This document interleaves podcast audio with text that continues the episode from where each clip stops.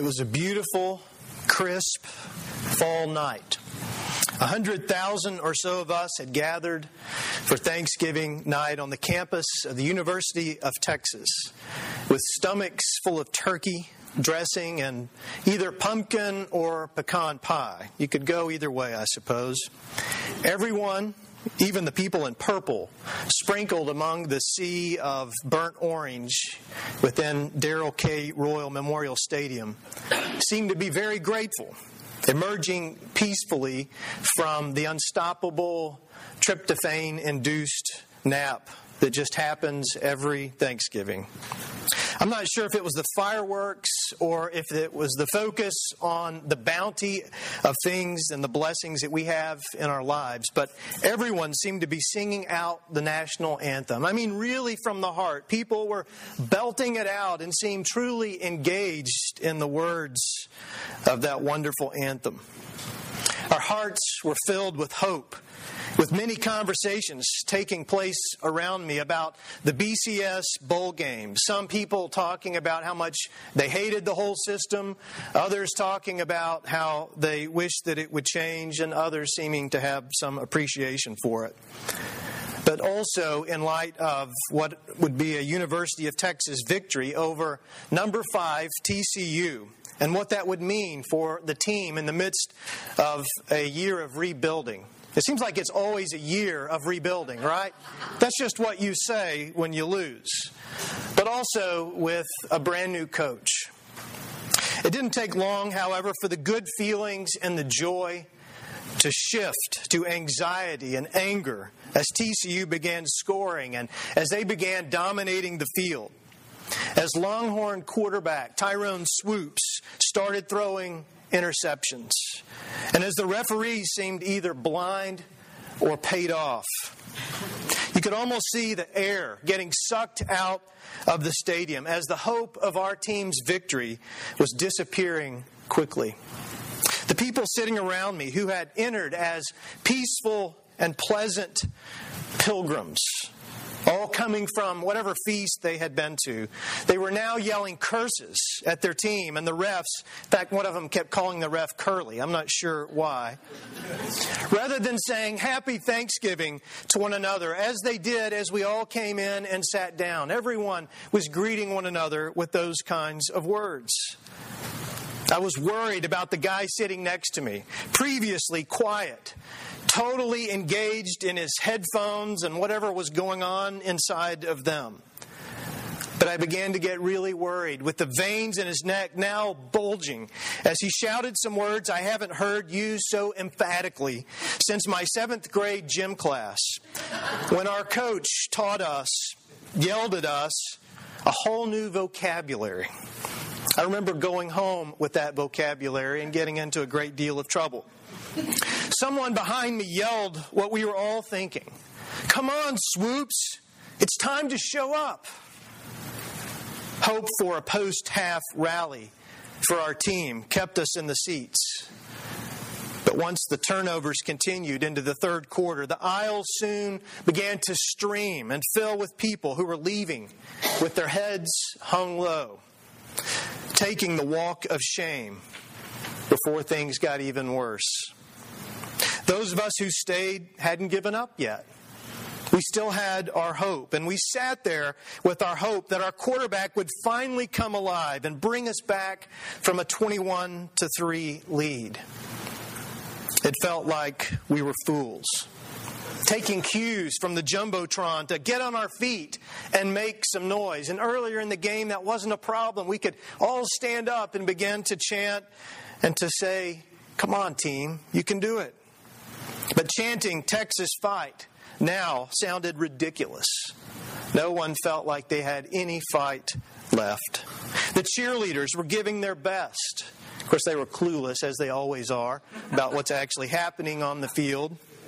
But even Bevo the Longhorn, whose birthday it was, it was his 98th birthday on this particular day had turned his back and sat down, as if to say, I can't watch this any longer. We were all at the point where hope was turning to despair. It is that place when you begin to feel like things are never going to go your way again. That there's no way that you could ever catch up in life. Have you ever had that feeling? Things start out in your life on the right note with a, vi- a vision for a bright future and the sweet taste of success and the uplifting hope of a victory to come. But then an interception happens. The, the victory that was meant for you, it went to someone else. It was right there in your hands, it was within your grasp. And something in life came along and knocked it out of your hands and out of your ability to control. The success you were enjoying in life had been turned over to forces beyond your control. Do you know that feeling? Maybe you have that feeling this morning. Or maybe it's a feeling you've known in the past and you hope that it never comes again. The one that comes along when you put all of your hope in someone or something, only to have them let you down. The people in Isaiah's time were experiencing that feeling of hopelessness. The year was around 538 BC, and the Israelites' long time in captivity had come to an end. King Cyrus had conquered their captors in Babylon. And if you remember, they had been captured while they were in Jerusalem and taken away to this very distant land, to, to the Babylonian Empire. And it was there that they would be held as slaves and working for someone else, far away from the things that they knew in their lives and the, the comforts of home. They were stripped away from all of their uh, religious symbols and, and all of the, uh, the meaning that they could find as they would go to the synagogue. And they now were able to go home. This was a victory for them for sure, even though it came from Cyrus, from a, a foreign king. They could once again know the comfort of being at home. Along the way, though, and certainly when they returned home, they did what you and I would no doubt do. They began to bicker with one another. They bickered about what, once belonged to who and who would be in charge because everything was starting over for them. The property that, that they owned before and the, the uh, houses and all the things that they had before probably weren't there any longer. It was time to start over. It was time to reclaim what they owned. And so they fought and bickered. I'm sure greed, territorialism, and class envy were at the core of their problems as well. And the tight cohesion that they had developed by necessity while they were away in captivity was challenged and it was loosened by their newfound freedom. In the midst of all of this, they cried out to God, whom they knew had come down to their rescue before. They cried out for God to come down and to do it all over again. Sounds a lot like what took place in Egypt, and we looked at that text not so long ago. The Israelites or the Hebrew people were uh, caught in slavery in Egypt, and they cried out to God for God to come and to deliver them. And sure enough, God came down and delivered them. And so here they are all over again. And they remembered, as it says here in verse 4, they remembered from ages past, no one has heard, no ear has perceived, no eye has seen any God besides you, who works for those who wait for him. They remembered. They also admitted their sinful ways. If you read through this text, it's a great confession that they give. They're crying out to God, and it's as if they're saying, okay, maybe we really messed this one up. Maybe you've been punishing us, and if that's the case, then we confess, we admit our sinful ways, and we rely on you, your sovereign mercy, to get us out of captivity. But they held on to their hope, waiting on God to show up once again. That's a place you and I might be extremely familiar with. That place of waiting on God to show up. That place of recognizing there is no hope at all for you unless God intervenes. This past week, as racial tensions in Ferguson erupted into the streets and as peaceful demonstrations against injustice turned into violence, tear gas, and destruction. In fact, this morning there is a church, the church that Michael Brown's father attended, is no longer there. Somebody burned it down. That church is having to worship elsewhere. But in the midst of all of that, we found ourselves in that place as a nation. If you saw what was taking place on TV, if you kept up with it on social media, as you've had conversations about it in different kinds of water coolers and places that you might find yourself during the day, it was one of those where we began to feel helpless as a nation. What happened there was a reaction to what has happened elsewhere in our nation. As black children are treated differently than white children by police and in some courts of law. What happened there is not a new thing. Certainly, we know that here in the South. What a great need we have as a country to recognize that we still have systems of racialization in our society. Ones, ones whose presence perpetuates racism. And it's a much less obvious version of racism, isn't it? We've done a pretty good job of covering it up and making it look nice because we have laws on the books that uh, condemn that sort of thing and hold us accountable for that sort of thing, but we have come up with ways to get around that. Sometimes those ways are exposed. What a great need we have to say the prayer that we have heard from Isaiah today. Oh, that you would tear open the heavens and come down. God, that you would come into this space, that you would intervene. We also find that we are in that place of near hopelessness in our personal lives, where things may not be as they should between spouses, between parents and children, or brothers and sisters. Maybe you experienced a bit of that when you gathered together for Thanksgiving. Sometimes these holidays where we gather are the hardest times of the year as family relationships are strained. The complexities of life today, with the enormous weight of stress on families, can, can divide us to the point when we wonder if there ever will be better days ahead. Add to that the challenge of financial strains, and we end up with the kind of gloom the Israelites had to the point of thinking God is against us. Have you ever uh, looked at your life and think, God must be against me? Nothing is going right. Everything is falling apart, and I keep praying and I keep praying, and it seems like God just doesn't hear my prayer. And at times we conclude that our problems are deserved, that they are punishment from God because of our sin.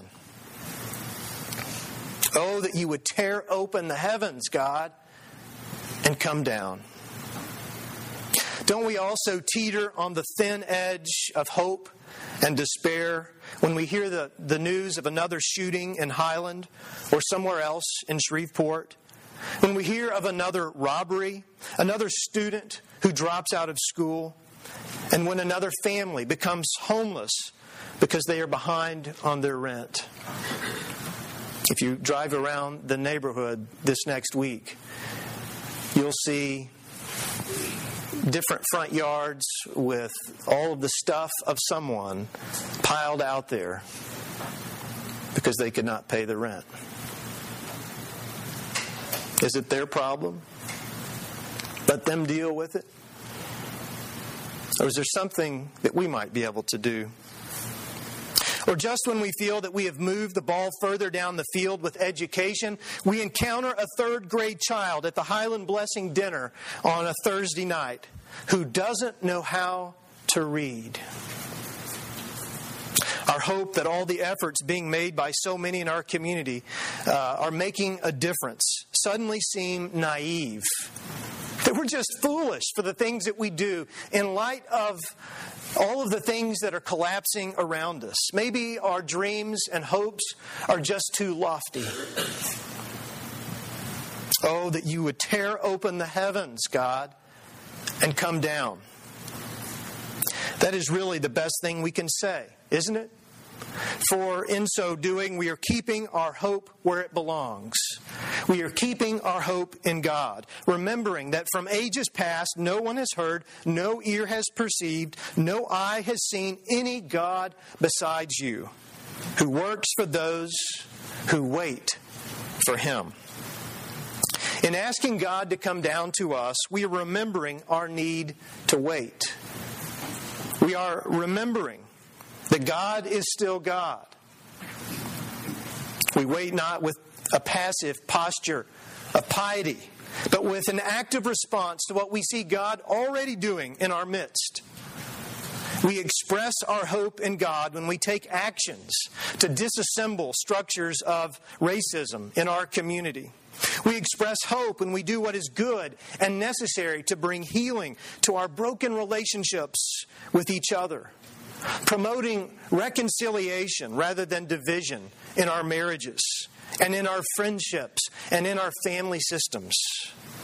We embrace hope in God by addressing the needs right here in our neighborhood. If you want to do something about Ferguson, do something right here in this neighborhood finding that God's solutions to crime and to poverty and to education begin when we seek to be and bring the change that we hope to see. We hear these words of Isaiah as a much needed charge to get up off our seats and to make some noise with our lives, standing squarely with our feet on the hope that God has given to us and the hope that God isn't done yet.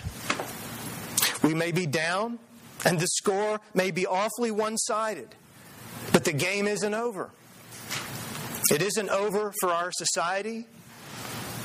It isn't over for you. Let me say that again. It isn't over for you. I don't care how bad you say it is. I don't care how much darkness that you see around you, how much pain that you feel. God has given us the promise. It isn't over yet.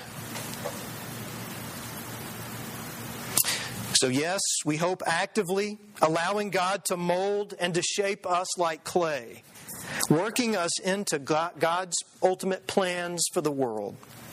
And as we begin the season of Advent today, we should do so by saying to God with Isaiah, Oh, that you would tear open the heavens and come down. Would you say that out loud with me? Oh, that you would tear open the heavens and come down. But ending it with the blessed realization that God did and God will come down again.